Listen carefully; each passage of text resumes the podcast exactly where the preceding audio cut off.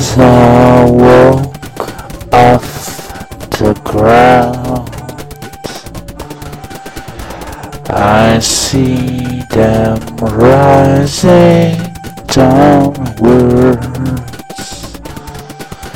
towards movement and sense and some early lightning. Explore themselves. They make questions out of solitude. They explore themselves.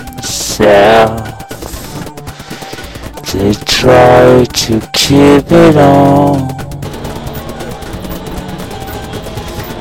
As I past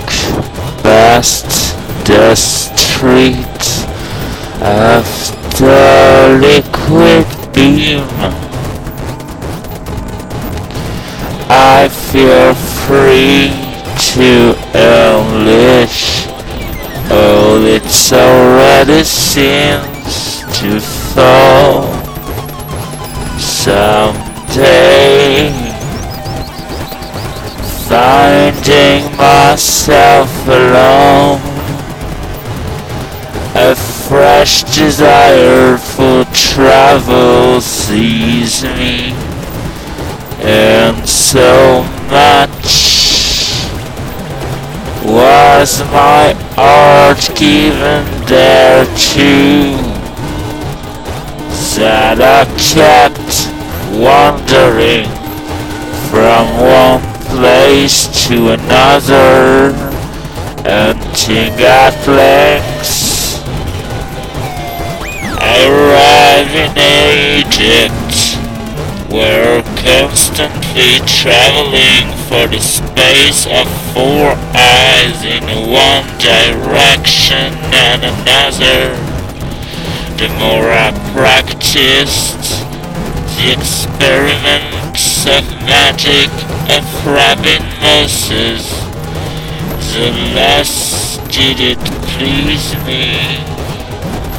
I purchased my voyage toward our ancient country, where I fixed my residence for a year, and neither saw nor heard of any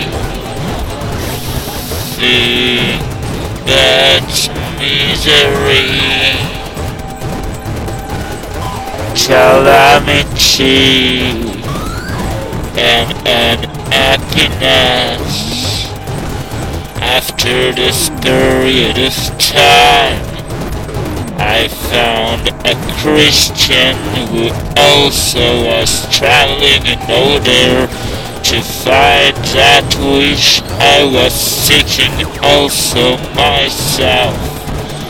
Having made an agreement together, resolved to go into the desert parts of Arabia for the search for that which is ardently desired. Feeling sure that as we had been told they were in those places, many just and very learned men who dwell there in order to be able to study without any hindrance and to devote themselves unto the art which we ourselves were seeking, but art our attention. There came into my head the extravagant idea to advance no farther, but to my return to my own home. I communicated my intentions to my companions, but for his part withheld to follow out the enterprise and seek his good fortune. So I prepared to return. My to journey, I began to reflect on the time which I lost in traveling on the great expense which has been at without any return, and without having made an acquisition of that which I wish for, and which had caused me to undertake the voyage. I had, however, taken the resolution of returning to my home, quitting Arabia Deserta by the way of Palestine and so into Egypt. I was six months of the day. Until Lance arrived on a little town called Arashi, situated off the bank of the Nile.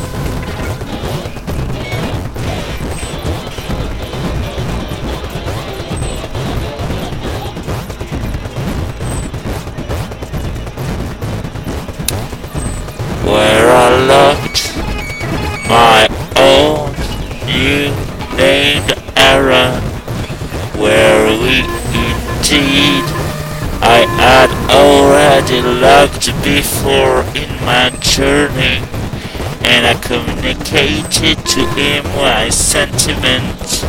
He asked me how I had succeeded and whether I found that which I him an extract recital of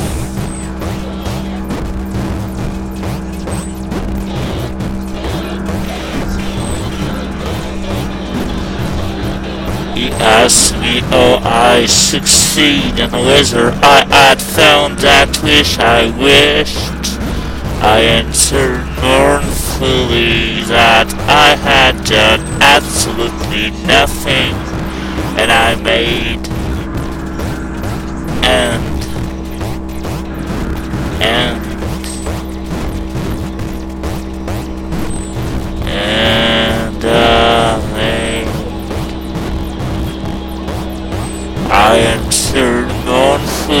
that I have done absolutely nothing and I made an extract recital of the labor and trouble which I undergo and my recital was accompanied by tears which I couldn't help shedding in the evidence so that I attracted the compassion of my old man and he began to try to comfort me by telling me during his journey he had heard that in a desert place not far from which aforesaid town of Arashi dwelt.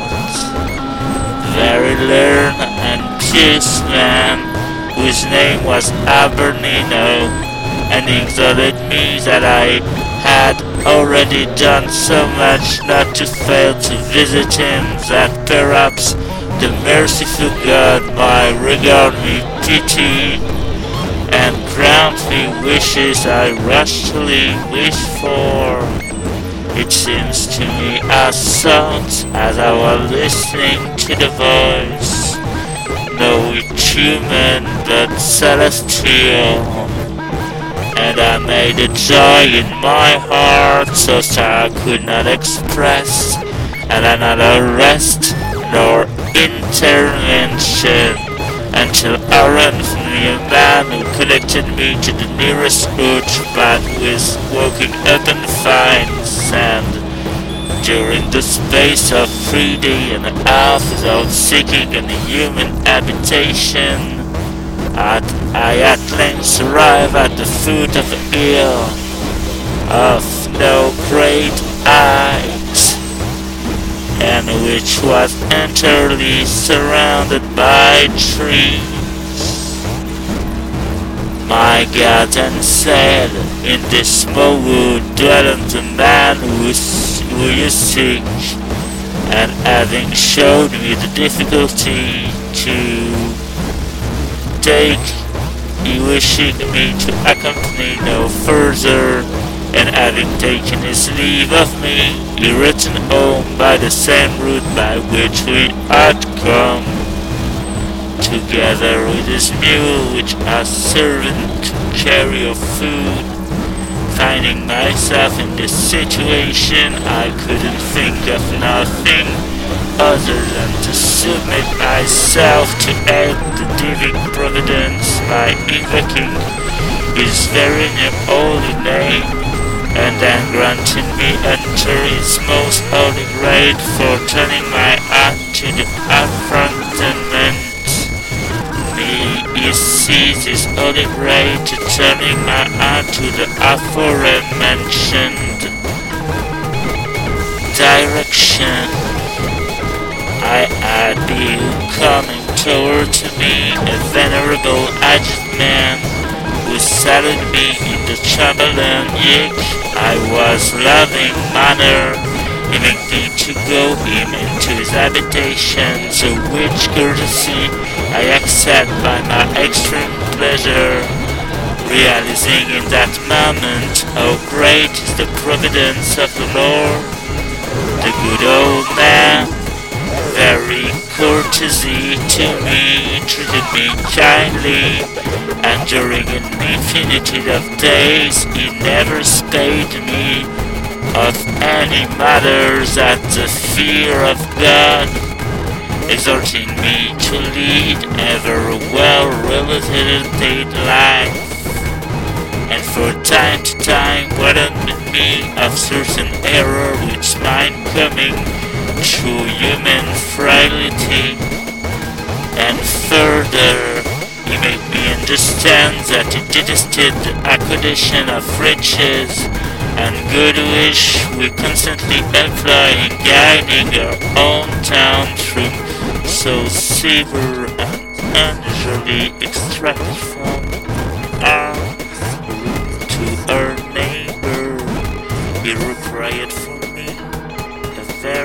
and precise promise to change my manner of life and to live not accordingly to our false